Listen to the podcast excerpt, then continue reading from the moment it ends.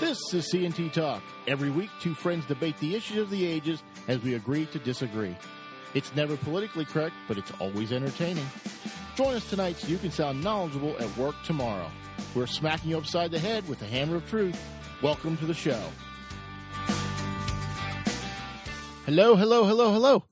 Man. Lots of hellos tonight. I'm so excited. It's episode two fifty-one. We failed to mention that's not, last a, episode well, that's not a significant episode. It is, though. It is a very significant episode because in this episode, Tony came with all the topics. Oh, all the topics. Well, some I was going to come with anyway, but he came with all the topics. Folks. Which is this is the first time I have come with any topics. Isn't well, you come correct? a couple times with a couple things, not not usually the whole rundown. So wow, this is an I didn't, I didn't realize mark down, how folks. two fifty-one. He's he's he's all over it because he's got some I, stuff I to say. I texted Chad earlier and I said I want to talk about three things. So apparently that has set the agenda. Well, those three things and some other things that we we're going to talk about anyway, but that's okay. Um, so you want to start with the ridiculous, the absurd, or the not sublime? Um, I'm not sure how those fit because they can all be defined exactly. that way. So you're going to have to be more specific. Pick a number one through three. Well, sh- I guess the question is, should we start with – I'm trying to even remember what I said I wanted to talk about beyond oh. – uh, should we start with sports or should we start with – Let's end with sports. Let's let's make it our habit to do the sports last. Okay. So. Well, so let's start with uh, San Francisco. Oh, because – everything great always comes from San Francisco. The treat. It's a treat. Everything is a treat in San Francisco. San Francisco treat, yes. Uh, this is just one of those. Uh, I was reading this article, and it's it's one of those articles where you read it and you realize, like many things in the world today, that this could not have appeared in The Onion no. or in Mad Magazine. Or the Babylon or Bee. Or it just, yeah. It's beyond, uh, beyond parody, as we say. I feel as though you're... You're feeling like this is not a good thing. Oh, no. Well, I mean, I think it's actually a perfect thing for the denizens of San Francisco, but it, it's hilarious in its absurdity. So they have a new... Can I, say, can I give you one quote? Yes. The person you're talking about replaces a very liberal, progressive oh, sure. D A. That's a given. And, and, and here's what they said. He's even more progressive than the last guy who was crazy. No, right. The last guy, this guy is kind of in another universe unto himself of crazy. But uh, so I, this guy's name is Chesa Boudin. He's the new district attorney mm-hmm. of the People's Republic of San Francisco. And his bio, again, if I had spent several hours trying to craft a satirical biography mm. of an invented person, I couldn't have done as well as this guy's real bio. Nope. So um, just, just some bullet points on this guy's background. Chesa Boudin. Now, I knew who Boudin was. I knew that name. He was raised by the Weather Underground terrorist Bill Ayers. Oh, if you remember nice. Mister Ayers, Mister Ayers and his wife, Bernadine Dorn, the Weather Underground in the sixties were, yes, domestic terrorists who were dedicated to murdering police, mm-hmm. blowing up mm-hmm. government buildings. Mm-hmm. He is now... Uh, been rehabilitated. He wrote a book that said uh, guilty as sin, free as a bird, has never repented for any of this because he's woke. Was he he's... not connected to the Obamas and the Clintons? Oh, yes. He is a very close friend and mentor of Barack Obama. Mm-hmm. He is now actually some, I don't know, personage within the Chicago educational establishment. Yikes. So anyway... This guy, he's the Chesa Boudin, the new D A, raised by Bill Ayers. That's probably not good. Um, one of his grandfathers, okay, just a grandfather, was an attorney for Fidel Castro. We'll, we'll see there's more of this theme repeating. Remember, I'm not making any of this up. His great-great-uncle was a Marxist theoretician because, of course, he was. Sure. Um, before enrolling at Yale Law School, he worked as a translator for Venezuelan dictator Hugo Chavez. We're getting all the dictators, okay? We've, we've got all of the well-known dictators. Has he got Perón in there somewhere? He publicly praised Chavez. Now, think of this in conjunction with Trump. He publicly praised Chavez in two thousand nine for the dictator's campaign to abolish term limits, mm. um, as if mm. there were really any real term limits to begin with, but at least he made it explicit. Sure. He was endorsed by civil rights activist Sean King. Of course he was, if you know anything about Mister King. This is my favorite. He has never prosecuted a case. He's now the district attorney, head of all prosecutions. Makes Why sense. Would you need to have prosecuted any sure, cases? Sure. And then it goes on. Some other interesting things that his his um, his philosophy, right, his prosecutorial vision mm. is that we need a radical change. Now, remember, as Chad said, the previous occupant was already a kook. But no, no, no, no. not nearly kooky enough for Mister Boudin. We need a radical change to how we envision justice. I see. Mm. And he said, now remember, San Francisco has become the capital of urine and feces-strewn sidewalks, rampant property crime, homeless people running amok everywhere. Mm-hmm. Um, he says he has vowed to end prosecutions of what he calls quality of life crimes, mm. including, and this is perfect, there's it's not actual um, vagrancy, or it's public camping. Public camping. It's sort of uh, like glamping, except... Except in the streets. Right, in okay. the streets. He's not going to prosecute that. He's not going to prosecute solicitation of sex. That's a, that would be prostitution. Sense, sure. He's not going to prosecute public urination uh, or obstructing pedestrians or cars in the streets. None of that. He argues, of course, the city's resources would be better spent. Now, you would think, you would think he might say... Um, targeting more serious criminals, yeah, right? You would think so. Violent crime. Sure, that makes sense. That's at least within the realm of what a, a sane person. Sure. No, no, no.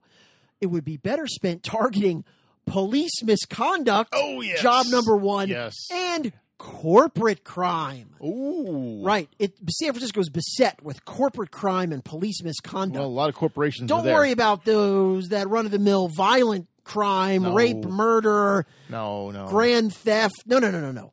We got to weed out that police misconduct. How could the police not catch somebody if there's people in the streets all the time blocking traffic? Now, remember, I'm I'm perfectly fine with prosecuting police misconduct. Sure, if it exists, you should prosecute it. Yes, but this is your this is your number one theme. The other the other part of this article that I love, just thrown in, when he was when he found out that he had won the election. So he wasn't really sure it was going to happen, huh? Well, no, he was he was en route, and it says uh, where does I want to read this part because I don't want to get it wrong. He was um, on his way back from visiting someone in his family at a maximum security prison. Of course, he was. Um, so no wonder I mean, he wants to let the criminals this, out. This man is the perfect embodiment of everything that San Francisco deserves, sta- deserves and yeah. stands for. Does he not also want to eliminate bail? I did read that about him as well. Uh, he may. I mean, he wants to eliminate bail. Th- so that's either, unjust. So either you get on your own recognizance. Right. Or if you're that evil, there's just no bail. Well, there I'm will like, be no bail for a police officer accused right. of a crime or yes. a corporate C E O he of He also of a wants crime. to remove the gang uh, acceleration of sentencing.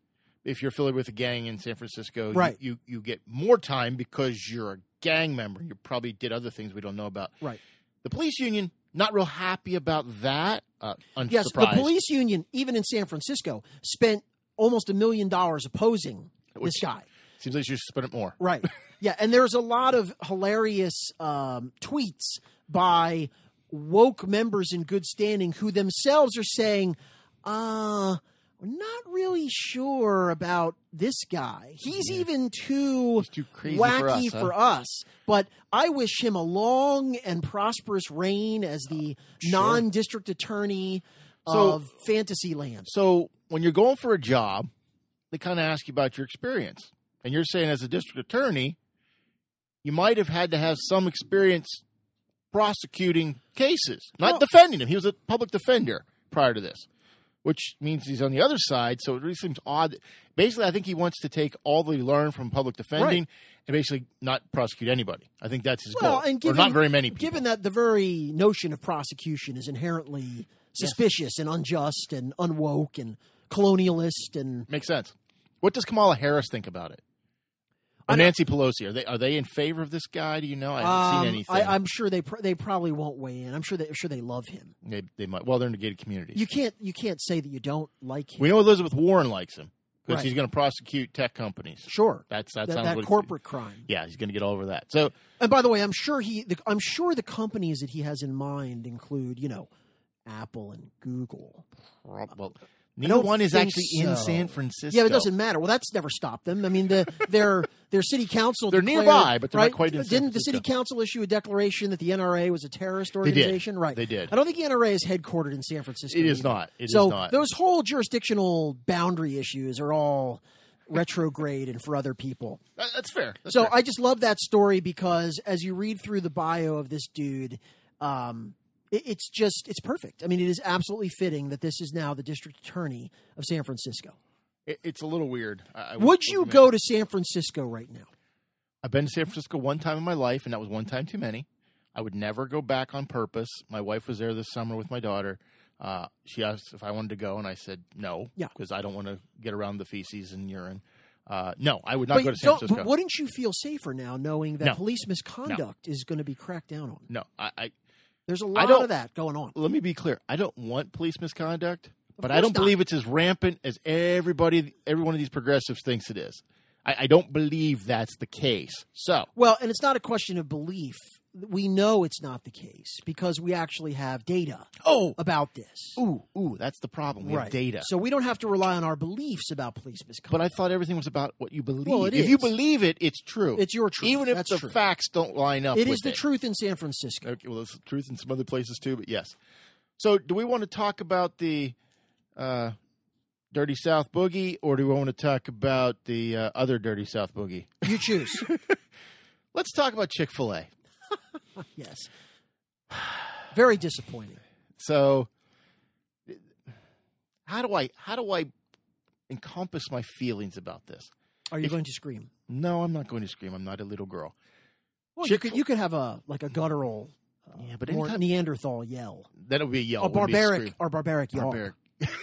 Maybe that'll do that later.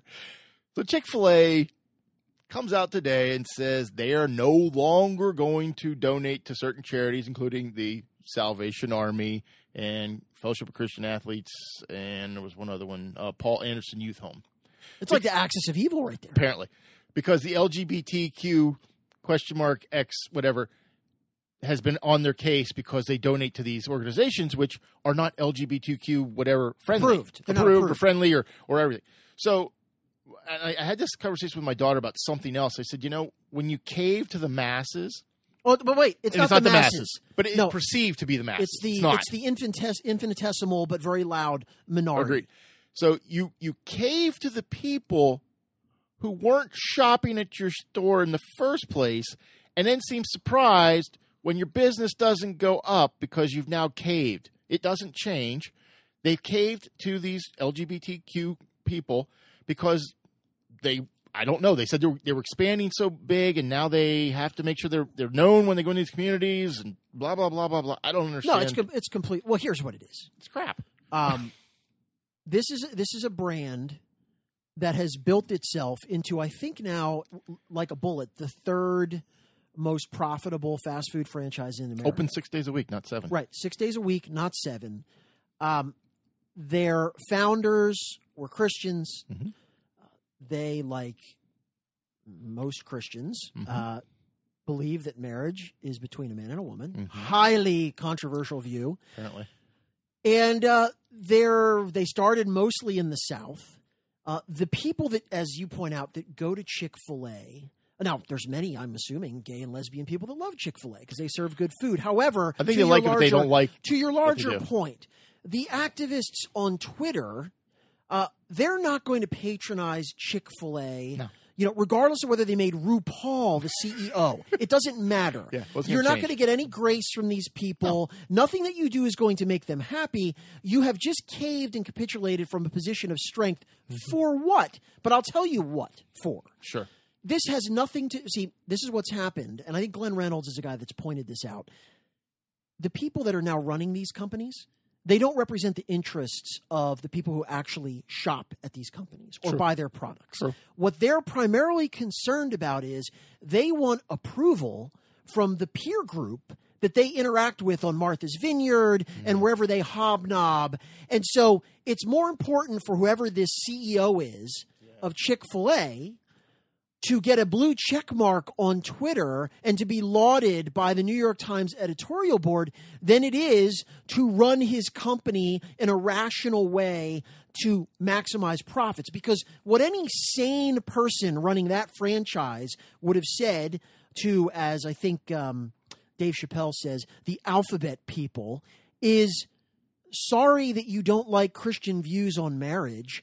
Our company doesn't discriminate against anyone. And in fact, the organizations that you're targeting as evil, the Salvation Army, yeah. are some of the best organizations in this country doing good work for all manner of people. And so the idea that you're going to intimidate us into not giving them money, you're just going to have to go pound sand. And by the way, continue to not purchase chicken sandwiches at our store as you have in the past. So sorry. Yes. No, instead, they, they've caved. And I actually will be interested to see over the next year. I'm sure the company will still continue to do well, but I think their trajectory, if this stays in place, is going to level off or actually start going downward a little bit. They'll still be tremendously profitable. Mm-hmm. It's a great, mm-hmm. it's a great business, mm-hmm. but this was, I was going to say a sort of an unintentionally, it's a wound that they inflicted on themselves, but it's intentional because mm-hmm. whoever the people are that are running this company now do not share the vision of the founders of this company. They're more interested in impressing their friends. So this is uh, C O O Tim Tassopoulos. That's how I say it.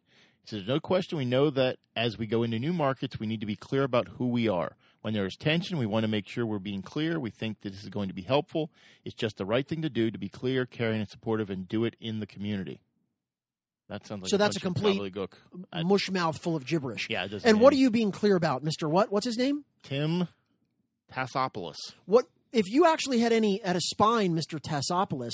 What you would have said is, and we're going to be clear about the fact that we no longer can support charitably organizations that adhere to the Christian view of marriage, even though those organizations are one of the the, the best charities in the country that serve all Americans. We no longer as a company can stand with an organization that does that. If you actually had guts, that's what you would have said. But you don't, because you know if you said that, the backlash would be justifiable. So now you're sure. going to give us this mealy-mouthed baloney about tension and, and what we need. We're expanding. Yeah, you're already a, a national corporation.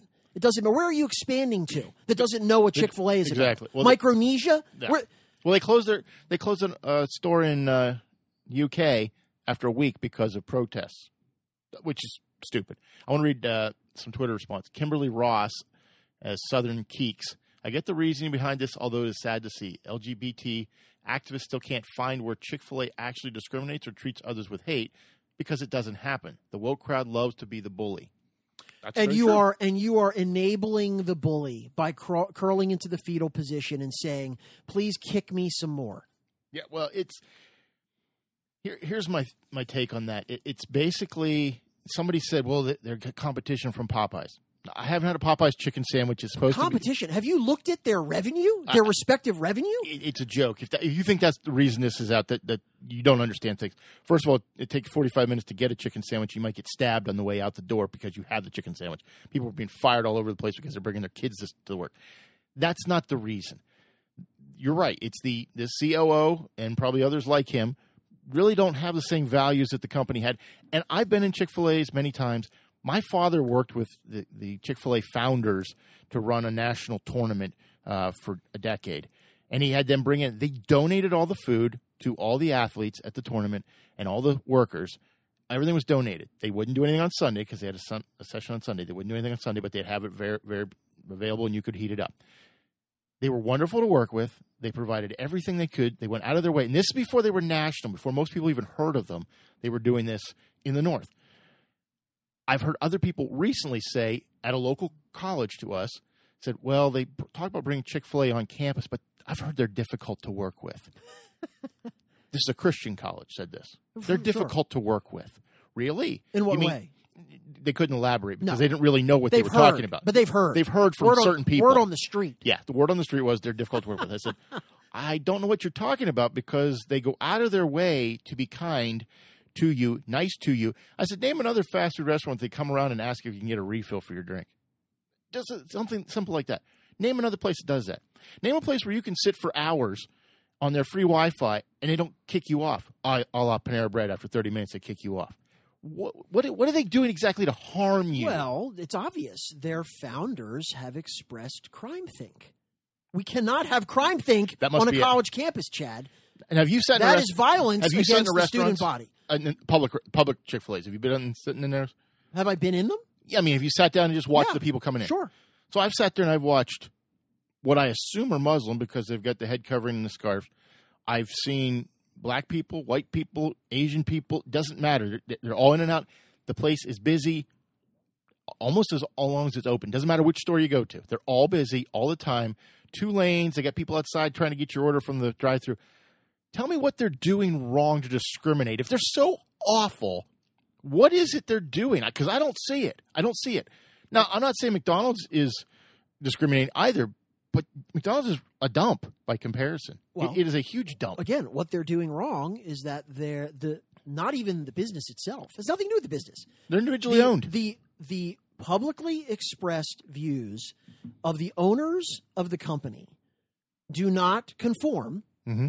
to those of the Borg, the woke Borg. Well, that must be it. And you will comply or you will be punished. Well, that makes total sense. And now the punishment is coming from inside the company because the leadership of the company agrees. Yes, yes, we're so sorry. Our our penance for actually supporting a charity and a Christian organization is we can't donate to them anymore. Please, please now give but, us upvotes and hashtags on Twitter for this you, bold and courageous position. Do you think this changes the woke mob from doing what they were doing? I think they still go after them. Of course they do. They're, they're never satiated. No. They're never satisfied. Chick-fil-A is fundamentally part of what they want to destroy. Mm-hmm. Now, they'll, they'll, they'll hail this as a glorious, like chicken, huh? a glorious victory in their ongoing crusade, but this is not going to satisfy them. It doesn't. There was a protest over the weekend at a Georgia high school football game because Chick-fil-A has been allowed to operate a truck at the game. Right. Half the school was divided. Half wanted to support the people who said, well, they mistreat L G B T Q people. We can't give you examples, but we know they do. Right. And the other half got their chicken sandwiches and were yelling at the other the other half saying, what's wrong with chicken? You don't like chicken? What's wrong with chicken? That's what it's come down to. There's there's divided lines. It's like politics in America. Well, you're either one or the other. The re- but again, the, fundamentally the reason that there are divided lines is because the left is a totalitarian mm-hmm. worldview. Yeah, that, sadly. So they cannot coexist with people that disagree with them on any issue. It's unbelievable. The whole notion of pluralism is antithetical mm. to that worldview. All you read in the media is that the people on the right, conservatives, they're the ones that are discriminating. No, no. No, in, in our – and look, are there certain people that way? Yes, it exists on either side. But fundamentally, right now, the divide in this country and the polarization and the acrimony comes almost entirely from the political left because they are unwilling to coexist mm-hmm. with anyone wow. despite their bumper stickers that will not toe the line. You yeah. either agree with them or you will be destroyed. And you will be destroyed either through social stigma or through boycotts or whatever, by whatever means necessary. Again, it is amazing that you could put a microphone in front of a thousand people who are opposed to Chick-fil-A and ask them to explain what it is about the business that is discriminatory or evil. They couldn't explain it because it doesn't exist. It doesn't matter. It's an article of faith. This is a religious movement. It's a secular religious movement. They have identified the heretics who must be punished and destroyed, and Chick-fil-A is now on that side of the line, and they are hastening their own demise at the hands of the mob because the people running the company, they want to be liked mm-hmm. by their persecutors. Good Fair luck enough. With that. Fair enough for them. Let's move on to the shift show. Um, Do we have to? Not. We don't have to dwell on it long. Uh, Is anyone even paying attention other than C N N? No. And no. the New York Times? No. Uh, M S N B C, really? C N N. I mean, the ratings are uh, – they expected this to be – you know, they were all – this was going to be Watergate part deux. It, nobody cares. Nobody no. cares. It's it's a complete embarrassment. It's a, it's a farce because there's nothing there. I don't care. You can you can be as blatantly against Trump as you want. There's nothing there. Yeah. This this – Who's this, the woman well, – I don't know the name of the woman. Yovanovitch, whatever. Like She literally, I reviewed some of her testimony. She has nothing to say whatsoever about any of the issues relating to fake impeachment. In other words, let, let's just assume that the, the Ukraine transcript of the call actually establishes anything close to impeachment, which it doesn't. She wasn't even there. They at least had an, another person, Taylor. Mm-hmm. Oh, I heard third hand that this was going on. Yeah. I wasn't on the call. That's great. Her entire testimony was basically, Donald Trump is mean and he removed me from, by the way, well within his power yes, exactly. to unilaterally remove it because he doesn't like your haircut. He removed me and I was such a, look at my bio. I am so fantastic and this is cruel and inhumane.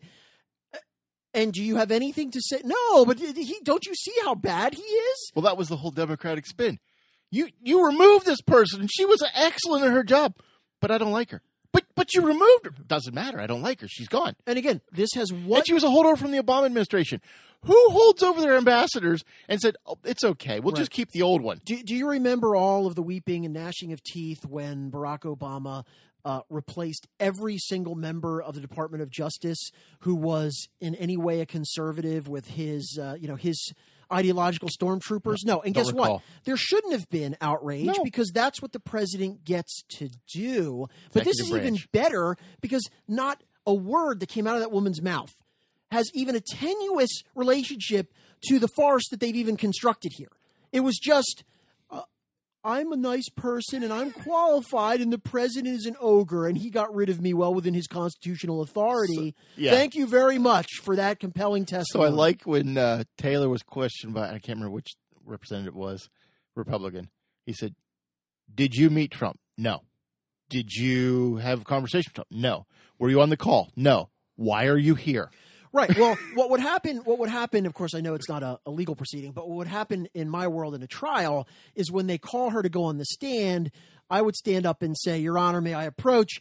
Uh, at sidebar, you would say, I need an offer of proof of what this person is going to testify about because it has absolutely no bearing on anything nope. that we are discussing. Nope. And then the, the attorney would say, well, in this uh, auto accident case, I, I want her to testify about how the owner of that car was mean to her at Walmart. um, no, that's not going to be relevant. Exactly. It's amazing. But this is the level to which they have. I mean, it is pathetic. You almost have to feel bad for them. I do not. I, I mean, maybe I mean, maybe almost, but I do so not. So pitiful. What did they say? Uh, I'm trying to find this here. Uh, da, da, da, da. Some of the things that... I, I can't find it. Oh, basically they're trying to workshop what to charge him with, what to charge Trump. Oh yes, with. they're they're doing focus groups because because quid pro quo doesn't work. Is too con- we're not getting traction. Those Latin words, right? He said what they they worked on. I'm trying to find it here. Obstruction of Congress, but nobody really thought that was good. They they're pulling out treason. Yeah, I, I, think, I don't know where the treason is, but okay. I really think baby seal clubbing needs to be worked in to to what they're trying to convey. I think that'll get people's obstruction attention. Of Congress. Do you think anybody cares about that other than Congress? Yes, obstruction of Congress. It's like they could why? go back. They could go back to the emoluments. Oh. People seem to like the emoluments. Nobody even knew what emoluments no, were before not. they brought it up. I, I just touched on it only because it seems it continues to be it's stupid. It's dying a slow death. But it's still gonna, he's still going to get impeached. Well, of course he is, but that's fine. I mean, that's the that's the but crazy he actually, thing. No you know evidence what? has been shown. After, but this is but this is the worst case scenario in my view for the Democrats because it is transparent and has been transparent what's been going on. That mm-hmm. this is a complete cartoon. It's a it's a sham, a mockery of a travesty of a sham of a mockery. And so now, Shamockery. And so now, see what they were hoping for is that they would find some way with their media adjunct to convince you know Joe the plumber on the street. No, look. This re- there really is something bad here. Look at this. Look mm-hmm. at this. He was mean to this lady. Can you believe this? And so now everyone understands that it is simply a narrative. Uh, they've already reached their conclusion. And so they're going to impeach him. And what are they going to get from that? And you've got to wonder, what are all of these purple slash red state House members who who managed to win in the last election mm. because they ran as these moderates? What are they going to say to those middle ground voters about doing that based on what? I don't think you could you could do a man on the street interview and say, um, what is Donald Trump being impeached for? What are the what are the claims? They wouldn't know because uh, the Democrats don't know. You know what they would say? Uh, Russia, I think. Yeah, Russia. So, oh, th- yeah, that. Sorry. Yeah, Russia plays better than Ukraine. I don't sorry. know if people know this or not, but Ukraine's not the big scary ogre that was for seventy-five years. It was Russia. And that didn't work. So Ukraine doesn't sound as scary. It doesn't sound as treasonous, if you want to use that word. It just feels like, eh, something has to stick to this guy. I think sure. if you took out the word Trump and took out it completely and described the situation to the man on the street or woman on the street, I don't think they could tell you who it's about. Because I don't think they know. They couldn't tell you who it's about. They couldn't tell you what it's about. Because you know what? Neither can Adam Schiff. It doesn't no, matter. No. It doesn't matter. They just need something. I guess. Does that? Does Nancy Pelosi pull them back from the brink of no, extra stupidity? She, she can't. Just run right she through. Can't. Why can't she? She's the Speaker of the House. No, she can't. She has no power over these people. I mean, they're, they're too far gone. This has been their this has been their fervent, zealous wish since before Donald Trump was Whistle. even inaugurated yeah. or yeah. elected, for yeah. that matter. Yeah. And so they're going to do it. And I think what many of the semi-rational leaders of their party recognize is politically, this is a poison pill for them. Yet again, yet again, their grandest plans, you know, the walls are the devastating testimony. I love these mashups from the media, yeah. all saying the same thing. Yet another bombshell in the impeachment drama, as Missus Yovanovitch tells us that Donald Trump do you, is mean. Do you recognize that most of the times when they talk about that on C N N? Right. It's the talking head telling you it's a bombshell. They can't actually show oh, no, you any never, clips of bombshells because there isn't any. Yes. It's always trust us. Trust us. This is a bombshell. You, you, this is, legal you, experts have spoken. It's a bombshell. You lemmings do not understand the fancy Latin words, but it is a bombshell. I am convinced. I am convinced. Therefore, it's you should be convinced. It's the bombiest bombshell of them all. It's the mother of all bombshells. Says Chris Cuomo to Don yes. Lemon. Right. Yes. Uh, it's there. It, I, I think. I think Pelosi pulls it back because nope. I think she, even she recognizes if this is all we got, this is ridiculous. We can't, can't even, she can't, we can't with a straight face prosecute this in the but Senate. But you know what? At a minimum, if she pulls it back, then they're just laughed off the playground. They well, how are they not least, laughed off for, because for doing it? Because at least they can wave around their impeachment scrolls as Maxine sure. Waters runs out yeah. and shows the country that for the fourth time a president of the United States has been impeached for yes. Ukrainian emoluments that violate the twenty-fifth Amendment against bad orange You mean concerts. The third time. Yes. Doesn't matter. So they, they have to play out their charade. Just yeah. so, and then plus then it allows them to say when Mitch and the Senate completely debunk this, just end it. Let's have a vote. Thank yeah. you. It's over. And, of course, the obstructionist Republicans yes. supporting Hitler in his bunker. Makes total sense. Whatever. They, they have to, they're, the die is cast. This is what they're going to have to do. And then they're going to they're going to live with the political consequences. And I don't think they're going to like them. No, probably not. Uh, in a far outdated entertainment review, I watched the movie Vice over the weekend. Against my better judgment, um, it's a couple years old, so it's not like it's brand new. I don't new. think I have, I've watched that actually. Um, if you believe everything that was said about Dick Cheney during his vice oh, presidency, that, yes. then basically this just no, wait, ratcheted my up. My question is, why did you subject yourself to that? Uh, it was a group decision, and that was the only thing that the group could dis- agree on. So I went with it. I'm like, okay. So I'm watching. I'm going, uh huh. They make Dick Cheney out to be the Wizard of Oz, but in an evil no. way. And I know it's surprising. You mean it people. wasn't a nuanced and fair-minded view no, of Dick Cheney? No, they wow. painted him as a. But wait, at ogre. least I bet that W came off really well. W came off as a drunkard. A, an idiot drunkard. Idiot drunkard. Right? Yes. That Cheney was running and telling. He was the shadow president, as it was yes. portrayed. They should. They came across as a fat, heart attack ridden, evil guy who was basically brainless. By the way, how did um how did Vice do at the box office? Not real well. It was nomin. Here, here's my criteria, and and this is you can take this and take spin it any way you want. If you love the I mean, Oscars, wasn't it great. a colossal it was flop? A It was nominated for, I believe it was six or seven Oscars, one of them including Best Picture, and it did not win. It won for hair and makeup. I want to tell you something. Every time you see a picture nominated for Best Picture Oscar, don't bother watching it. It's crap. It's self, self-aggrandizing by the gr- group of actors who want to self-aggrandize other actors. It's ridiculous, and every single Best Picture nominee or winner is crap. You know, but see, this is the best thing. So when when you have all of these, you know, these Hollywood regulars, all the media lauding this because, of course, they love it because it it shows Dick Cheney as, you know, as uh, Palpatine. Uh, the best part, though, is you, you go up to someone like Christian Bale, right? Because isn't Christian Bale Cheney? Yes, he and is. And say, hey, you know what? congratulations on that best hair and makeup Oscar. Some of your finest work. Like, that's going to have, right, pride of place on the mantle. Best hair and makeup. Woo! So we're going to go back through. Green Book was the Oscar winner last year. Did not oh, see it. Don't that was, care. And that was very unpopular because you know what it showed, Chad? Uh, it showed a white man getting along with a black man in a deeply dishonest way. Yeah, okay. The Shape of Water in twenty eighteen. That one, what I've read is Did that not see it. The hero of the movie is a, a, is a communist, and I guess it's basically about a woman who has a love affair with a reptile from the deep, like the amphibious man. Um, okay. Sounds really good. Yeah. Moonlight in twenty seventeen. That is not to be confused with the short-lived T V show about a vampire. This was about something else. And what I don't was the care. What was the Bruce Willis show? Was that Moonlighting? Moonlighting, different, yes. different, not to be totally confused different. With that either. Previous year of twenty sixteen was Spotlight. Apparently, Light was in. Oh, that then. was on the. Um, that was on the. Um, wasn't that about the collapse? The the stock market collapse. Uh. Da, da, da.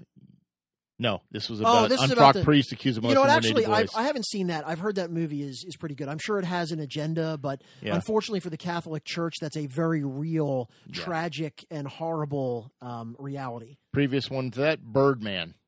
Sounds good. twelve Years a Slave. Did see it. Wouldn't recommend it. Wasn't a good movie. For some reason, this guy... Did you see the movie? I did see it. What did you think? I didn't think it was a bad movie. Um, I, I think it felt it like was, it took more than twelve years to get through it. Um, I mean, I think it was of that genre, the the sort of cudgel over the head genre, which the message is slavery was really bad. We didn't know that before. I know I didn't. I had a revelation once I watched that movie. You know what I took from that movie, and don't take this wrong anyway. The man was was a black man freed in the North. His wife goes away to visit family. Doesn't leave a note. He can read and write, doesn't leave a note, and goes willingly to the South. Why? We don't know. To play a concert as a violinist. Really? Why? And why would somebody go out of their way? I'm not sure that should be the overall take, though. No, but it feels like you could have avoided this twelve years well, of slavery by... Leave it a well, note. Right. But given that it's a true story, I'm not really sure that should be the primary reaction, which is... Um, if you had just stayed in the North, you would never have been enslaved for twelve more years. It seems to make sense to me. Well, yeah, I know, but I don't really think that's... Uh... Well, well, at that period of time, in the eighteen forties, yeah, was it, would you was would it you willingly wisest... gone to the South as a black man? Uh, really? Probably not. It seems like a bad decision. Yeah, I think it probably was. Without papers and without leaving a note to your family because they didn't know where you went. It, it doesn't. Just, it doesn't change the fact that very wicked men then brutalized him. Don't for over disagree. A decade. With, don't disagree with any of that. Very evil men. Brad Pitt gets a little poured in there. Where he tries to help him, right, so he's the right. good guy for whatever reason. Argo, okay, not a, didn't see that. It was okay. Isn't that about the uh, Iran Contra? Yes, yes. The Artist, The King's Speech. But you know what's amazing is you're reading off these movies. You again do the Man on the Street. You go to one hundred people, ask them what these movies are about. I don't think you would find two people outside of, you know, a college campus that would know any of these movies. Okay, so I'm, I see three on here, four on here that I would say were decent. Uh, Lord of the Rings, Return of the King in two thousand four.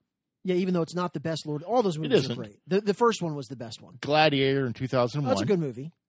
Uh, Very rewatchable. Brave, High rewatchability. Braveheart in ninety-six. Good movie. But then you got The English Patient, Shakespeare in Love, American Beauty. Well, and Shakespeare in Love, Lift. okay, Shakespeare in Love, as I've pointed out many times, is the apotheosis of um, absurdity. That that movie, they should have just burned the Academy to the ground. That movie beat that movie beat Saving Private Ryan. I know that's Shakespeare in Love God. beat Sha- Saving Private Ryan. Dude, I mean, nothing else. That needs should to tell you said. all you need to know. Yes, it just there's Rocky one. Okay, so there are some in there that you go, okay, I'm, I, I should I stand corrected. There's some that are decent, but, but here's most the other of them thing, are garbage. Here's the other thing to notice. What year was Rocky? seventy-seven. Right. That was back when the Academy still was willing to nominate movies that the mouth breathers found popular. That doesn't – the list that you just gave for the last ten years, the total box office take for those movies, you could probably fit, you know, in yeah. my daughter's jewelry box. Probably. The point is is that the Academy – no longer allows. In fact, it's a it's a detriment to a film. If the red state folks like it, you're not getting any nominations. Because the presumption is there's no way that those people could support anything that would be worth our heightened intellect. So Rocky, if it came out now, never going to be nominated. Because no. it has, the, first of all, the themes are far too unwoke. Where's the intersectionality? There this is, is a very heteronormative film. It's about a toxic masculinity run amok. This man yeah. is pounding, uh, you know, the carcasses of cows in a yes. butcher shop. This yeah. is horrendous. It, this promotes violence against women. You can't have this. I, I just where are all the, you know, and the, who's the female lead? Talia Shire. She's a mousy, you know, why yeah, did she stand she up to this? She takes off the glasses and it changes her dramatically. I just right. have to say. It would be, it would win if Rocky was now a transgendered fighter um, who beat up Dick Cheney. That would, that be, would be the, that would be a better plot. I got to tell you, nineteen sixty-nine must have been an awful year because the picture of the year was Oliver, the musical. A musical film won picture of the year. I yeah, don't I know mean, how did, that happens. Did uh, did The Sound of Music win the Oscar? Uh, you don't have to check, but I okay. That's that's a musical that, even though I I was forced to watch during my childhood over seven thousand times, um, that that arguably would rise to the level of an Oscar-worthy musical. You don't like The Sound of Music? I, my appreciation for it has been tempered by the number of viewings. It did win in nineteen sixty-five. Yes, and it should. It's actually genius. Doctor Zhivago Rogers and lost. Hammerstein are geniuses. Doctor Zhivago lost to The Sound of Music. Yes. Uh, whatever. Mary I can Poppins still, was nominated. I still know the lyrics to every song from The Sound of Music. Apparently, the sixties were good for musicals. My Fair Lady beat out Mary Poppins. Doctor Strangelove did not win that year. Lots of good stuff. Yeah. Let's move on to what happened in Atlanta and then what happened in Cleveland.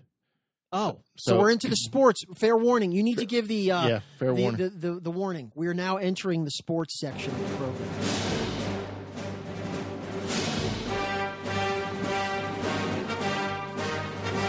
Okay, that's enough. Well, but this is sort of – the first one is sort of sports and politics together. Sure. So it's a little bit – So more. If you don't know, Colin Kaepernick has not played in the N F L in three almost three years. Um The wokest of the woke team, San Francisco forty-niners, allowed him to opt out and told everybody he was a great guy to have but didn't sign him, even though they didn't have a quarterback either for those periods of time. Yeah. Uh, the N F L scheduled a workout at the Atlanta Falcons um, practice facility on Saturday. Right. Which at is an, odd. At, right, an right N F L, at an N F L facility. Correct. With full video team from the Falcons. For, from the N F L, not... Not, well, it was the Falcons video right. crew. It's an N F L video crew. Right. The whole the whole kit and caboodle. Right. So this was supposed to happen on Saturday, which typically workouts are scheduled on Tuesdays because people are preparing for games on Sunday. So whatever. It was it was put together, it seemed relatively quick.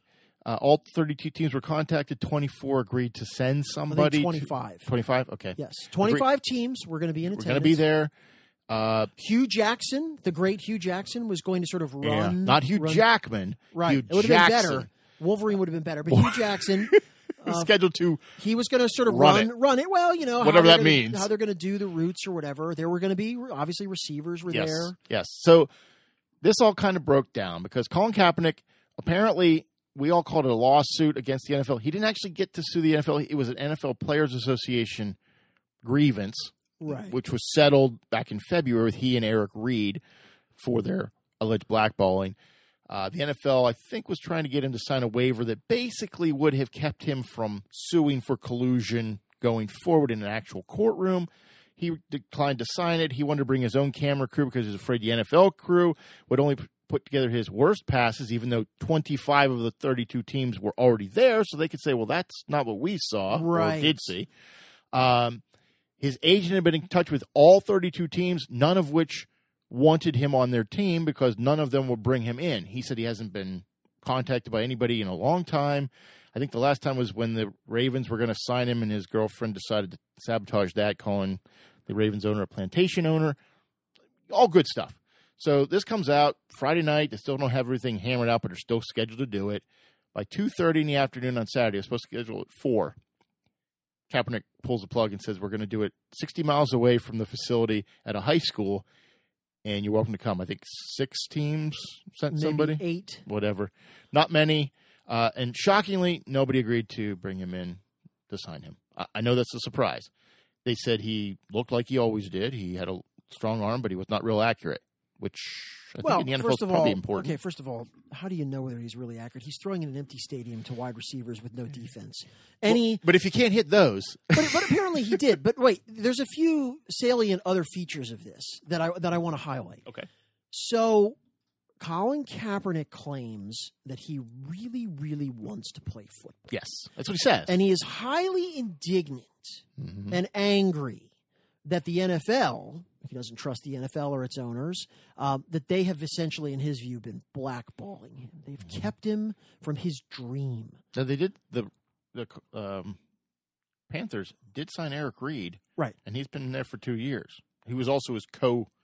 So this is a man. So remember, though, this is a man who desperately, we're told, wants to play. Always practicing, always, always in shape, always honing his game, and then complained because it was last minute. Right. Well, now, so then, so remember, um, he wants a job. Mm-hmm. He wants a job from the people. Whether you uh, guess what, he sued them. He yeah. wants a job from people he has already sued. Mm-hmm. That's a little bit of a steep slope we're we're, we're already having in front of us. It's but, hard. Okay. But I genuinely want the opportunity, yes.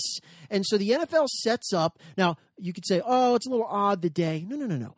You haven't played for three years. The N F L sets up a time when thirty-two teams have said they will all be there at an N F L complex mm-hmm. with N F L film crew, with N F L staff and coaches and everything you would need for a legitimate tryout.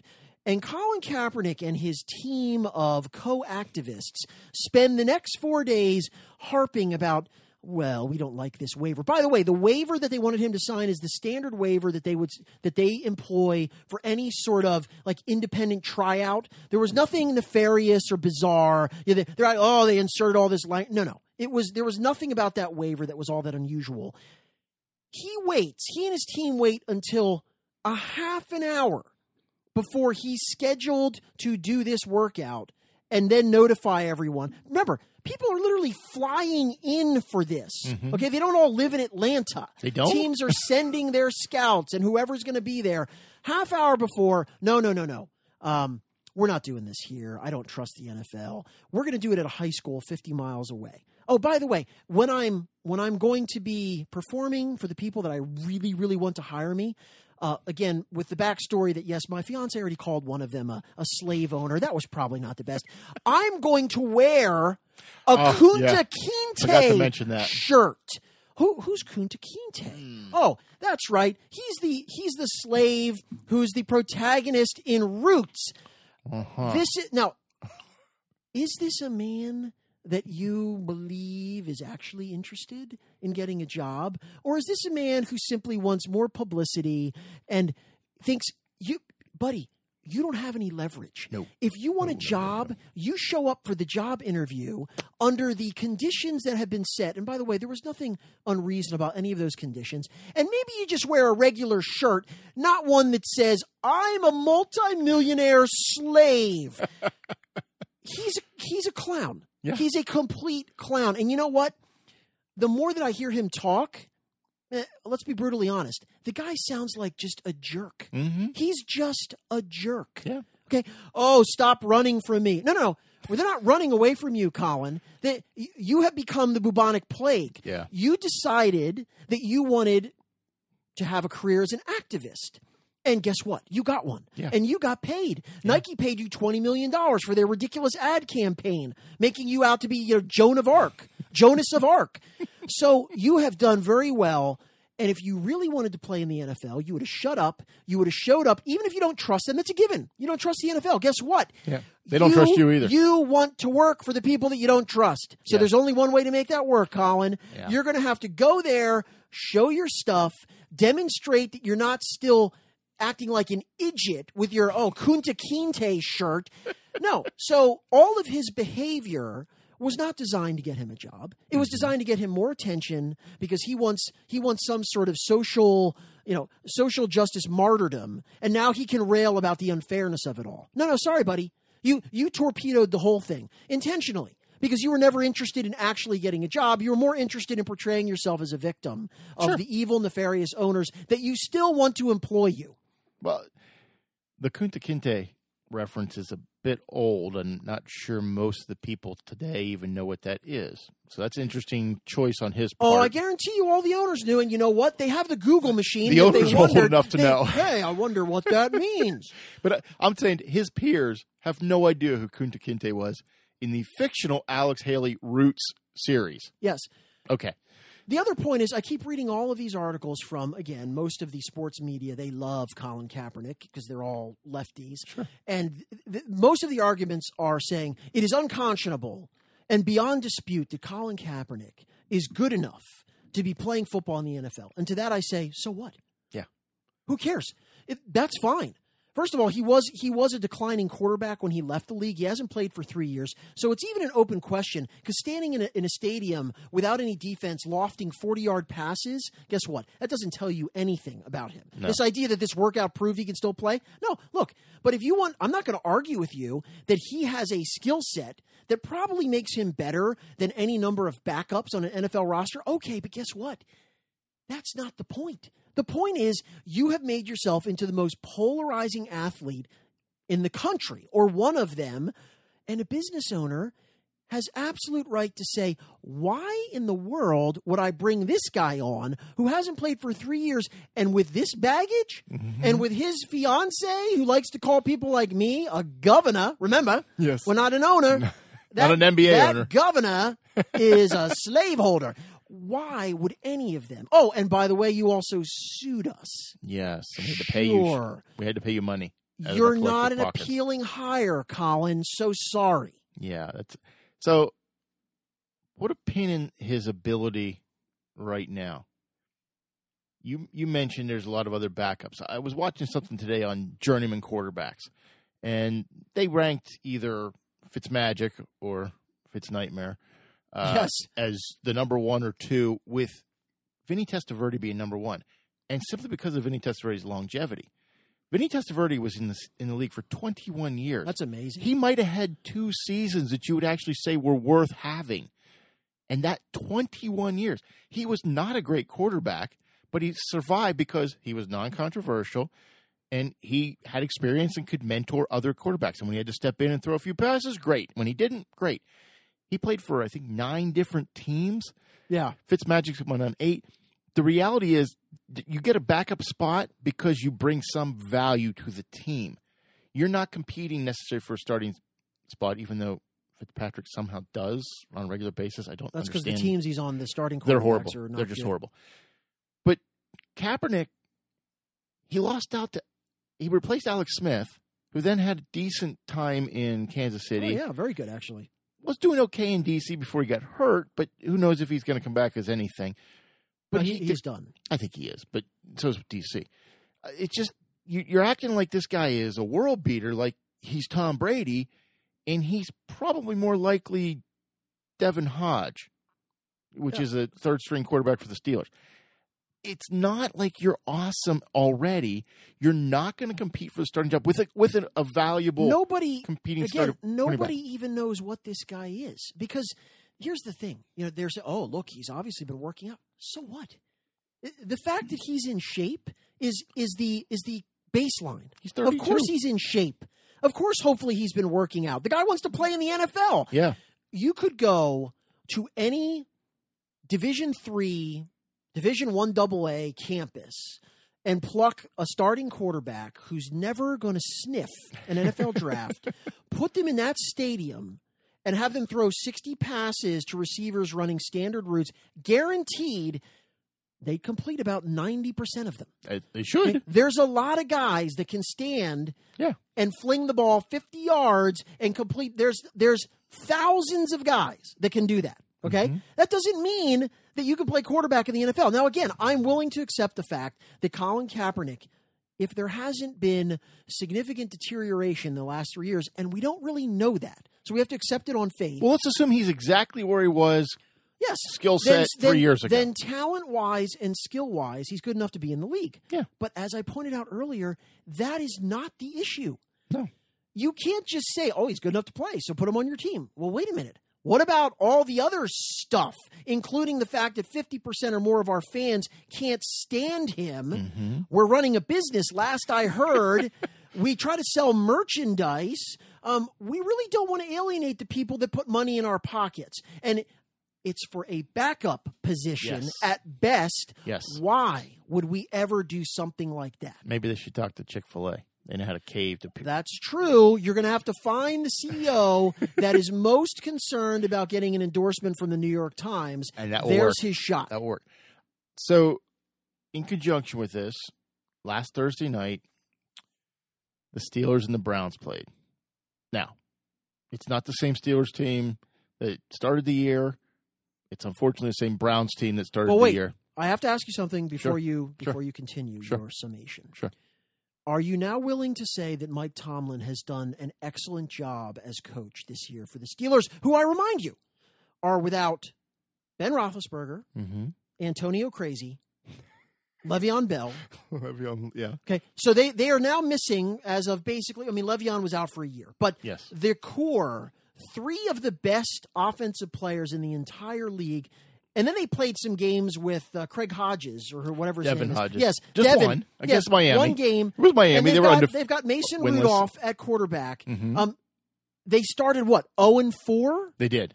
And they're now five and five, and five, despite their disheartening recent loss to the Browns. Yes. But are you willing to say that, given all those circumstances, Mike Tomlin deserves uh, a decent amount of credit this year? I'd have to know one thing before I could say that, and I don't know that you know the answer, and I don't know the answer. How much decision making went into player personnel by him? What do you mean by player personnel? Who's who's playing? No, who's on the team? Who was who was drafted? Who was signed? Yeah, but how he's much coaching the team. Right. But we know these coaches, most of these coaches have some say. They go to the G M and they say, I want this guy or I don't want this guy. How much influence did he have on player personnel? If he had none, I'll give him credit. If he had some, then that credit goes away. Wait, why? Well, explain that to me. So if he had some input, which I'm assuming he would because he is the head coach. Okay. What is the, what? I don't understand that at all. Trades Joshua Dobbs after second game. Knowing that the guy, the only other guy you have even anywhere close to your roster is on the practice squad, has never thrown an N F L pass. You trade away Joshua Dobbs. Ben Roethlisberger is in his uh, fifteenth year, sixteenth year, I can't remember now. What makes you think he's going to be... Wait, you're saying to me that Joshua that's one thing. Dobbs... No, he's better he than Devin the, Hodges. But he's not better than Mason Rudolph. And that's sad because they kept him... Joshua Dobbs around for three years, and he wasn't better than Mason Rudolph. And Mason Rudolph is not that good. He's okay. Wait, so should they have kept him around, or should they not have kept him around? They should have kept him around because they needed three quarterbacks because Ben's old. Okay. That's what I said. But they still had Mason Rudolph. They didn't get – they still – they James Conner, nice story, not a durable back. Nice story. But why is that Mike Tomlin's fault? Because we don't – okay, so look, let's go back a second. Let's go to the game first, and then I'll tell you okay. why – this happened. So the Steelers gacked it up.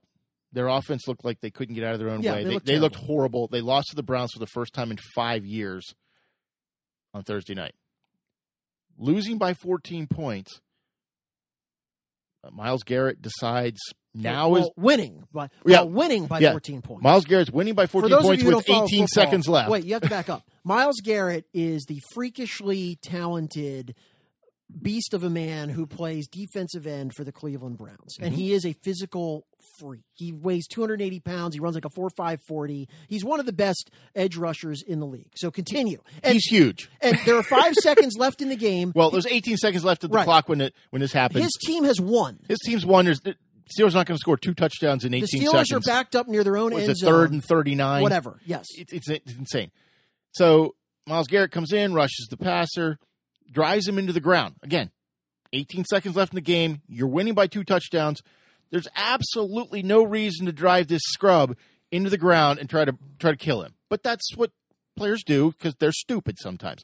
He drives him into the ground, and the player takes offense.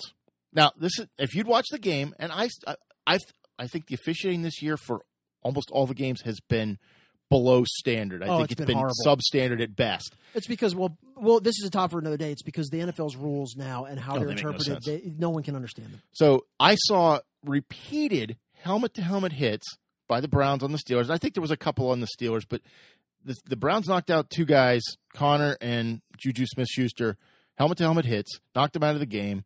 Um, um, Mason Rudolph had been hit a number of times in the head. This time he gets driven into the ground, which, if his name was Tom Brady, would have been an immediate fifteen-yard penalty, but it was not. It was not called as a penalty for driving him into the ground. That's not allowed. You're not allowed to do that based on the N F L's decisions. So Mason Rudolph takes offense to that. I'm sure there's talking going on. It looks like Mason Rudolph's hand, left hand is in the face mask of Myles Garrett. Troy Aikman said maybe his fingers were caught and he was trying to keep pull them out before Mason or before Myles Garrett pulled his helmet away. I don't know if that's true or not. Uh, they get up. Myles Garrett grips off Mason Rudolph's no, no, helmet. No, wait. They don't get up. Well, he's pulled Myles him up by his Garrett face. Grab, again, Myles Garrett I'm being Hulk, nice. grabs Mason Rudolph's face mask and literally wrenches him up. What do you think the about ground. the the Mason Rudolph's foot between his legs? Do you think that was on purpose or he was just trying to get his feet down? I think he was just down? trying to get away. I think he was trying to get his feet down yes, to get like away. to actually get on the ground. So rips him up, pulls him off the ground by his face mask, which is also a penalty. It's after the play. Picks him up. Um, one of the linemen for the Steelers gets in the gets in the way. Mason Rudolph comes running up, and now Mason Rudolph is six five, so he's not a short little guy. He's not super built, but he's a, not a okay, small wait, guy. Wait, wait. But by, by comparison, Rudolph, he looks like a midget. Compared to Myles Garrett, like a midget. He might as well be a kindergartner. Exactly. So he does look small by comparison. So Mason is jawing. Uh, Myles Garrett takes Mason Rudolph's helmet, still got it by the face mask, reaches around the lineman and hits him over the head with the foot, with the helmet. Mason goes down, gets up, and kind of like, what's going on? He runs to the ref to say, what's going on? Another Cleveland lineman comes, defensive lineman comes up, pushes Mason Rudolph to the ground from behind. Yes. And it's, then a melee ensues. Well, no, but and the, my oh, favorite part, sorry. my favorite part was then. Um, Mike Pouncey. Mark, Maurkice. Mark, Maurkice Pouncey. Mike's sorry, on your team. Is, yes. Maurkice Pouncey, who's the Steelers center. Yes. After he witnesses Myles Garrett clubbing his quarterback with his own helmet, he starts kicking Myles Garrett yeah. while he's on the ground, which, by the way, most of the N F L guys didn't blame him for in the least. No. It's kind of like, I did, it's but... on. yeah. It's on now. It was hilarious because he's punching him in the shoulder pad and he's kicking his helmet. I'm like, you're really not doing much, but okay, no. maybe you feel better. Yeah.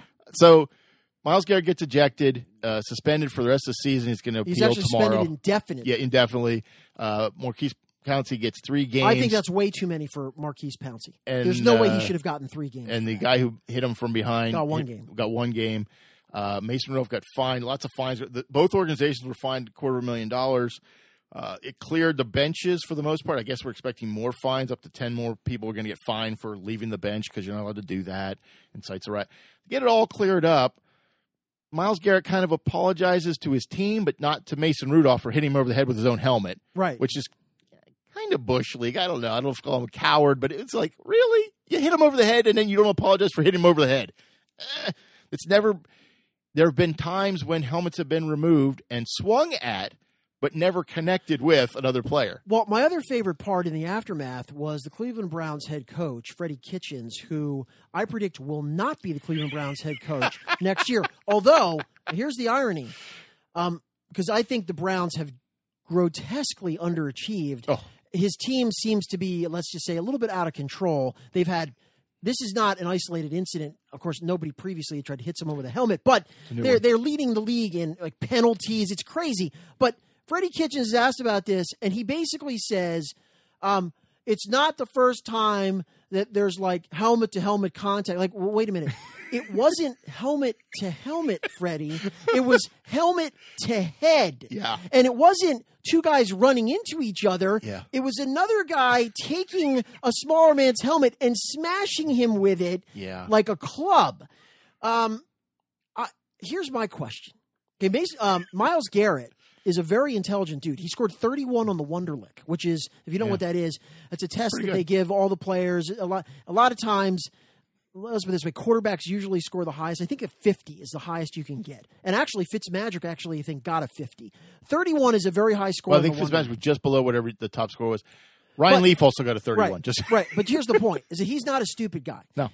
He's So he what I, what I want to know is, how is it possible in a game that your team is leading, but you've won the game. Yeah. You have, you're leading by fourteen points.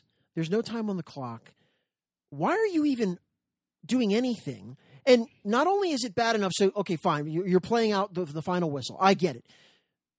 A meaningless snap, you hit the quarterback, but that's not good enough. You then body slam him to the ground, as your, to your point, another penalizable play. If your name's Tom Brady. And then as the guy tries to get you off, you lose your mind to the extent that you then rip off his helmet and hit him with it. Yeah. You have some kind of mental problem. C T E. Okay, that is not that is not normal behavior. It shouldn't In other be. words, the Cleveland Browns should be sitting down with Myles Garrett. And yeah. and by the way, he has a history. If we're going to place him, fines. well, he's had a few fines, and he is a this guy. Year. He is a guy that pushes the envelope. Where I'm not saying he was to the left of Ndamukong Suh, but he he was known for getting that extra hit in, extra step. Ball is gone. I'm still planting the quarterback. I wouldn't say that he was known as a flat-out dirty player, but he was definitely a guy with a reputation that would take whatever he could get after the whistle mm-hmm. to throw in a few more, you know, cheap shots, basically. So you already have that reputation. Now you do this. If I'm the coaching staff and the management of the Browns, you're sitting down with him and now in his extended offseason yes. saying, we're going to have you talk to a nice man mm-hmm. or woman that's going to help you work through whatever is going on right yeah. now, because that was incredibly bizarre. Yeah, it doesn't happen normally. And I don't want to hear the guy that blindsided Mason Rudolph from behind said, I was defending my teammate. You're defending your teammate from the guy who just got hit in the head by your other teammate. Right. Uh, Against the, the opposing quarterback. Sure, yeah, because that's what always happens. Yeah, it was it was bizarre. He threw four interceptions. Mason Rudolph threw four interceptions in that game, and three of them, I'm not even sure why he threw the ball, because he threw it directly to – I was I was having flashbacks to the Steelers-Cowboys uh, Super Bowl tw- was it against Neil O'Donnell, and yeah. where Neil O'Donnell threw two inexplicable interceptions directly to the Cowboys uh, cornerback. Well, maybe his Twice. maybe his receivers were supposed to be there. His receivers weren't even near the ball. It was like you threw it, you stood there, you looked at them, they're on the other side. They're doing flag post routes, and you're you're sitting right down the middle. It felt like he didn't know where the, his players were supposed to be, and they weren't even anywhere near. Or he threw into triple coverage. But because that's what you do when you're a young quarterback, triple but coverage. This is a perfect way to circle back to our initial philosophical question. Tomlin. No, I don't like him. I don't think he's a good coach. I don't think he's done but a wonderful job. That's not job. the question. That's a non-responsive answer. Here's the question. Given Legal. that Mike Tomlin has had an entire season of Mason Rudolph mm-hmm. at the helm, who mm-hmm. you have n- just described as not that not good, good yeah. along with not having the best, one of the best receivers in the league, and James Conner banged up, doesn't he get credit for this season doing and starting oh and four? They were on the trajectory to be into the abyss. Sure. He's got the team. They are still in playoff contention I would in the agree. A F C. Doesn't that have to be credited with excellent coaching job this season under the circumstances? So let's give him excellent coaching job this season and the previous decade of crap. When he did have all those weapons yeah, but they, and didn't do squat. Again, I'm not even really a guy. I don't even care about Mike Tomlin. I but know. I think he, like, has, me a hard time. He has the second most wins mm-hmm. of any coach in the league over that time mm-hmm. to, of course, Hoodie Palpatine. And he's won a Super Bowl, yes. right? He's gotten to two. He's gotten to two he? and one one. Okay. Yes. So two Super Bowl appearances, multiple division titles, right? I don't know how many division titles they've won, but it's a decent mm-hmm. amount. It's a couple. Six. Yeah. Five or six. Yeah. Five or six. It's always between them and the Ravens. Second winningest regular season head coach, one Super Bowl, and he's been what? A dumpster fire? Not initially. I'm saying in the last decade, he has gone eight and eight or nine and seven or put up an egg in the playoffs. Two, three, was it three years? Two years ago, three years ago against Jacksonville. They looked like they didn't know what they were doing. This is Jacksonville. Okay. Their quarterback is not even playing now. This they, they they put up an egg. They had is, is all Mike three. Tomlin one of the fifteen best coaches in the league? Currently or ever? Currently. You'd have to be, because there's some really bad coaches. Okay, good. Freddie Kitchens is horrible. I was worried you were going to say no, and then and then then this would then I would have had to cross-examine well, you for like ten no, minutes. No, the other two teams in the in the division, the Bengals and the Browns, have horrible coaches. John Harbaugh, which I don't like. Well, John Harbaugh is one of the better coaches in yeah, the league. But Freddie Kitchens and whoever that guy is in Cincinnati who can't seem to get out of his own way, they're not good. Uh, the Jets coach, Adam Gase, isn't good. Palpatine's obviously Palpatine. You know, right. You can't get away from that. I think there's some decent coaches, and he's probably in the top fifteen, but being in the middle of the pack, so what? It doesn't make you – who cares? Only six teams from each division make the playoffs. So if you're fifteen and there's twelve teams. Yeah, here's the other interesting question that will make your head explode. Probably. I think Mike Tomlin has a very good chance of getting into the Hall of Fame. Whew. I don't know exactly what his win totals are, but you've got a guy. I think he's got a seventy-five percent or sixty, sixty-eight percent. He's got total. A sixty-eight percent winning percentage. I, he's got a, whatever. He's going to finish with a significant number of wins. I don't know how many he has. one hundred fifty. I don't know. Something like that. If he, um, I think if he's over two hundred, he's won, he has a shot. He's won a Super Bowl. Yeah. He's He's gotten to another Super Bowl. He's likely going to be the Hall of Fame. Yeah. And your position is he stinks. Well, I will say this. Don Shula. Up until nineteen eighty-four, you'd have said, amazing career. Post-nineteen eighty-four, through his retirement, they, they didn't have the same type of teams. Well, they just no. didn't. They had Dan Marino until ninety-eight, and that, that was it. They had Dan Marino. Well, they had very good teams for some of that. At the end of Marino's career, they became very mediocre. But yeah. they were still – here's the thing. Prior to nineteen eighty-four, he had already done enough to be in the Hall of Fame. That's what I mean. You you say he retires after they lose the Super Bowl of the Giants, uh, or not the Giants, the forty-niners. You say, boom, Don Shula retired today, Hall of Famer. His legacy from nineteen eighty-four to, when did he retire? ninety-four, I don't know. ninety-five, something like that. That last decade was kind of like, well, it wasn't as good, for? but it wasn't as good because. It's like Bobby prior... Bowden at Florida State. He had a good run, and then he just kind of milked it for too long to get try to get the record. It was. was too long.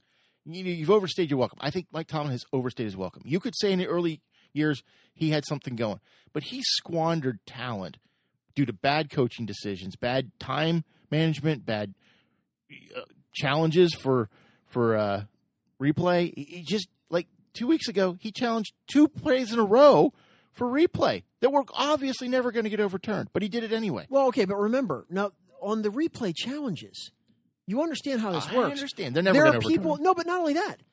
There are, there are people in his ear yeah. who are wa- – Mike Tomlin does not have – nor Agreed. does any – the video feed right in front of him. So he's literally talking to people in the booth who are telling him, you need to throw the flag. But he's the coach. He decides if you throw the yeah, flag. Yeah, but guess what? In that kind of decision-making process where you don't have any of the original information okay. and you've got coordinators or whoever it is, your designated video replay guy that's saying, you should really throw the flag here, what are you going to do? Say no?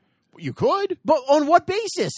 I, well, Just because I don't feel like it? Two weeks ago, he threw two flags in a row to spite the officials. Because he wanted to prove a point. Yeah, and well, you I wasted two timeouts for no reason. I get it. And ultimately, it falls on the head coach. But my only point is those kind of decisions, eighty percent of the information that that decision I is based that. on is coming from other people. You got to trust the people you've employed to do those jobs. And if you don't trust them, maybe you shouldn't have employed them. Basically, what we've learned this year is that any coach who challenges pass interference it's not going to get overturned. Is not going to get overturned. So even if the man, even if the receiver was murdered in the end zone and is lying there like a corpse before the ball gets there, it's still not pass interference. I wonder if they replayed that play with the Rams and the Saints last year in the N F C title game, would that play have been overturned? No. They still would not call pass no, interference. Because if you watch the if you watch the play with Hopkins, yeah. if that is not pass interference, then, again, pass interference doesn't really exist. I, I don't think it exists. I, I think they don't. And I they're actually never going to return the route. The N F L basically is kind of sending the message, which is, listen, we gave you what you wanted. We gave you this ridiculous pass interference review, and you know what?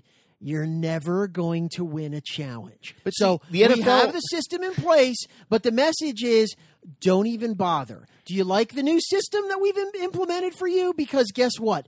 The edict is already out. It goes up to the booth, and again, short of a decapitation even in the end zone, sure. and we better make sure that it was before the ball got there, you're not getting pass interference. So you say the N F L's made a decision. Is not the N F L made up of the teams? I mean, the the owners made the decision to sure. make, change the rule. So you're telling me that somebody who's not an owner said, we're going to tell you what pass interference is, even though you make the decision on what it is. No, because the whole point is what they want to do is sabotage this so that next year everyone can agree it was a completely failed experiment and we're no longer going to review these plays. That's what they want. We don't want to have this review, so we're going to make it a farce. So you know, you'll, you'll lose all these timeouts right. because you won't. Because there is no way that a group of people who have functioning cerebrums and eyesight could be watching under the under the rules as they are written, can mm-hmm. watch a play like the Hopkins play from seventy-seven different high-def angles and decide, nope, that looked that looked pretty good. That was fine. Yeah. So I want to say this. I, for five seconds on Thursday night, I was as I was watching Mason Rudolph throw his fourth interception into triple coverage, I thought, hmm, would Kaepernick be better in this situation? And I'm like, no. Oh, you know what? He'd also throw the interceptions, but, but he'd also that, bring the bad media that be blood. Perfect for you if Colin oh. Kaepernick joined the Steelers. No, it would not be. The Rooney organization would sooner light themselves on fire than yeah, but hire. They're pretty woke. Well, they're you're right. They're a pretty woke group. But I don't know. I, if I that's don't think true. If they're that woke, then you better. I think you're going to need to find a new franchise. I mean, the Rooney Rule didn't come into place because of, uh, you know, that's true. The chief down in Dallas. Uh, it's it's certainly the Rooney Rule. The interesting the interesting dilemma for the woke Rooneys, however, is that their fan base is decidedly unwoke. Pretty much. So the the interesting question would be: would they dare? No, they're not that stupid. Would again, yes, that's my point. Can't be that stupid. Would they dare enrage Steeler Nation by by putting that guy on the team?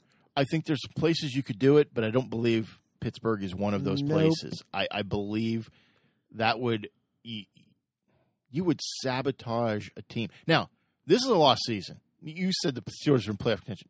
They're not in playoff contention. They're not going to get in the playoffs. They were. Tied they for chance. six. They, they tied for beat, six, but they lost to the Browns. If they had beaten the Browns, they would still be in playoff contention. Yes. They didn't beat the Browns. They play them again in two weeks. They may not beat them then either. They'll have some revenge factor. I think Pouncey should be suspended for kicking the guy and punching the guy. For one game. His thuggery, you can take the man out of Florida, but you can't take the Florida out of the man. Yeah, but here's the thing. You get you get a huge pass after you've just watched. Again, it became a street brawl. Your quarterback just got hit in the head with his own helmet. Sorry. At Agreed. that point, all bets are but off. But he couldn't have played worse after the hit, though, was what I'm saying. He was right. horrible before the but that's hit. That's because the game was over. Well, it didn't matter. Yeah, he could have played right. He could have played another game right then. He wouldn't have been worse than he was there. Um, I don't know about the fine, the, the organizational fines. I'm like, eh, come on. That that seems like. You know what? It's, it's, I know it's money. It's not money. Couch but cushion. Who cares? I, I think Garrett. Uh, I don't think he should come back next year. I think you have to get this guy's head he'll right. Be, he'll be back next year. He probably will, but I don't think he should be. He he did seem oddly detached and just sort of like, eh, oh, no a, I regret it. I, yeah, I lost my cool, and I tried to kill this guy with his helmet. Um, I don't think they very, should reduce the very they shouldn't reduce the suspension. I, I think if he gets it on appeal and it gets reduced, I think that's ridiculous. The other guy I think should have gotten more than one game. That blindsided. Yeah, I, I think. You knew you weren't defending your player because you didn't even go to help your player who was on the ground. You hit the quarterback from behind. Again, after the play, without a helmet. I, I, I don't quite understand that. So who's who's going to the Super Bowl? Who? Boy. I I think it's still the Patriots and the A F C, although they did not look awesome against the Eagles. Well, even Tom Brady is grumbling about their offense. Maybe uh, it's Tom Brady. Maybe it's not the offense. Uh, I mean, who, again, who is he throwing to right now? Well, Julian Edelman and who?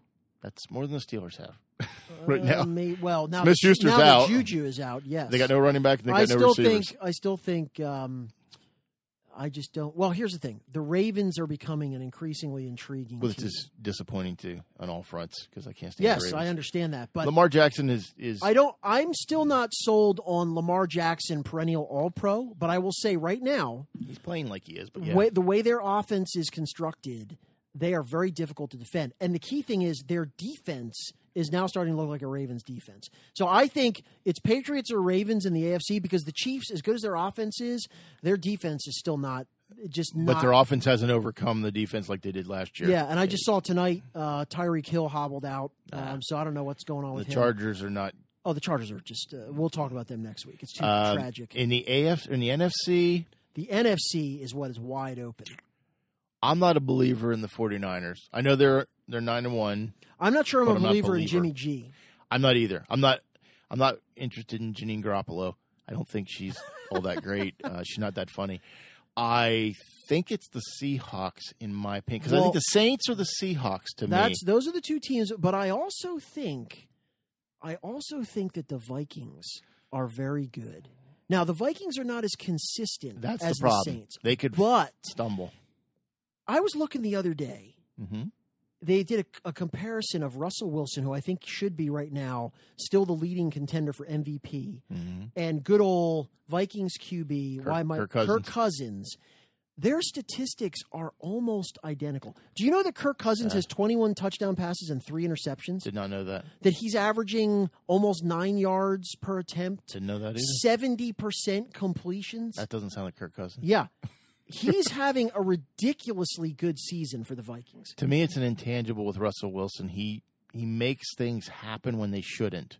Kirk Cousins has to have a perfect situation to make it happen. I feel like Russell oh, Wilson I'm can not, make plays no, happen. My only point is, I'm not saying that he's, or I'm not saying he's as good as Russell Wilson. What I'm saying is that the narrative on Kirk Cousins has been he's the guy that's going to drag down the Vikings. He's no good, and he's actually been playing at a really well high last year because he did drag down the Vikings. He, he was inconsistent. He's right, a l- little more consistent this year, which is why they're their having defense a better season. Is general. They're not as good as they were two years ago, but they're still good. They have one of the best running backs in the league. Mm-hmm. They have very good wide receivers. If you catch them on a day when they're playing well, they're as good as anybody in the league. Yeah, the Rams aren't impressing no, me. No, the Rams stink. The Eagles are not impressing me. The Eagles are too banged up. Um, the Eagles are the kind of team that nobody actually wants to play yeah. because their coach is a very good play caller and they've got some studs, but their receiving depth, Deshaun Jackson being hurt is a mm, killer for them. Yeah, it is. So I don't think that, you know, the Cowboys are also a team. They're I'm still not a believer because they can look great. They've got a lot of talent. You know, Dak threw for four hundred something the other game, but then they go ahead and have three-game losing streaks. Yeah, and I, I'm not convinced on Carson Wentz. I think, I think, I think he's a good quarterback. I don't think he's a great quarterback. I think we're going to have Seahawks-Patriots again. Uh, great.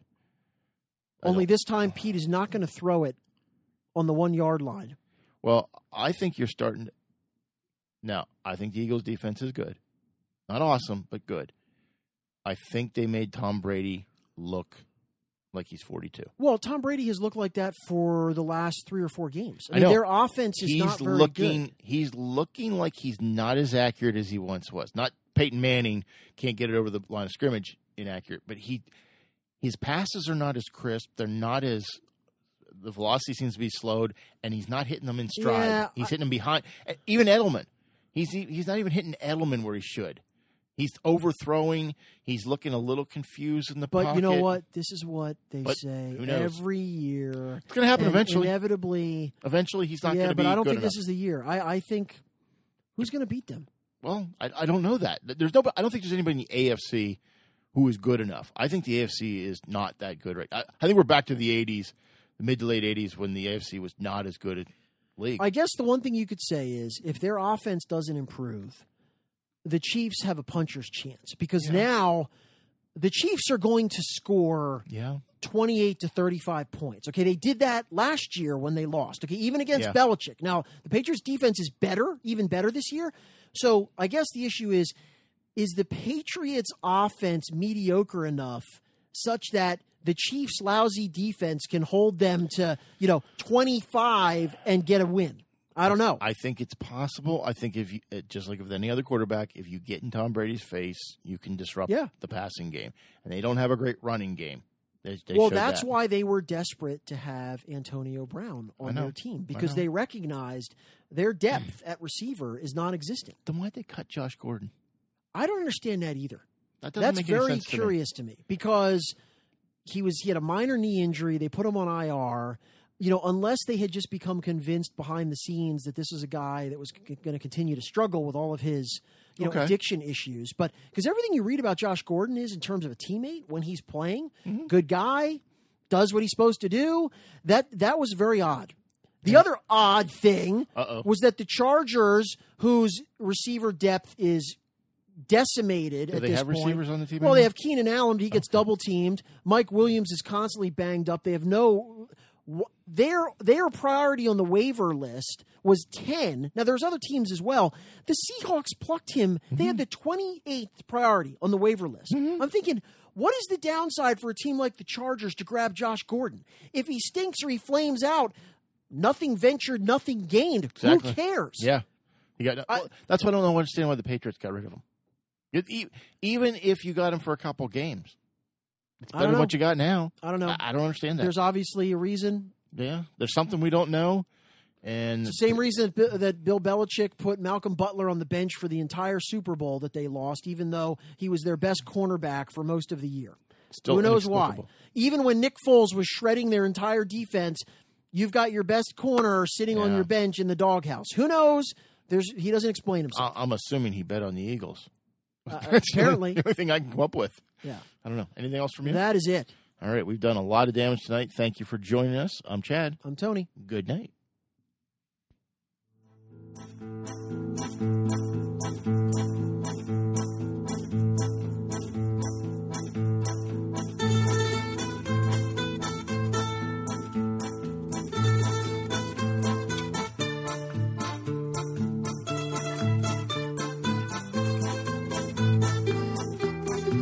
Thanks for listening. This has been a Hannah Tree production.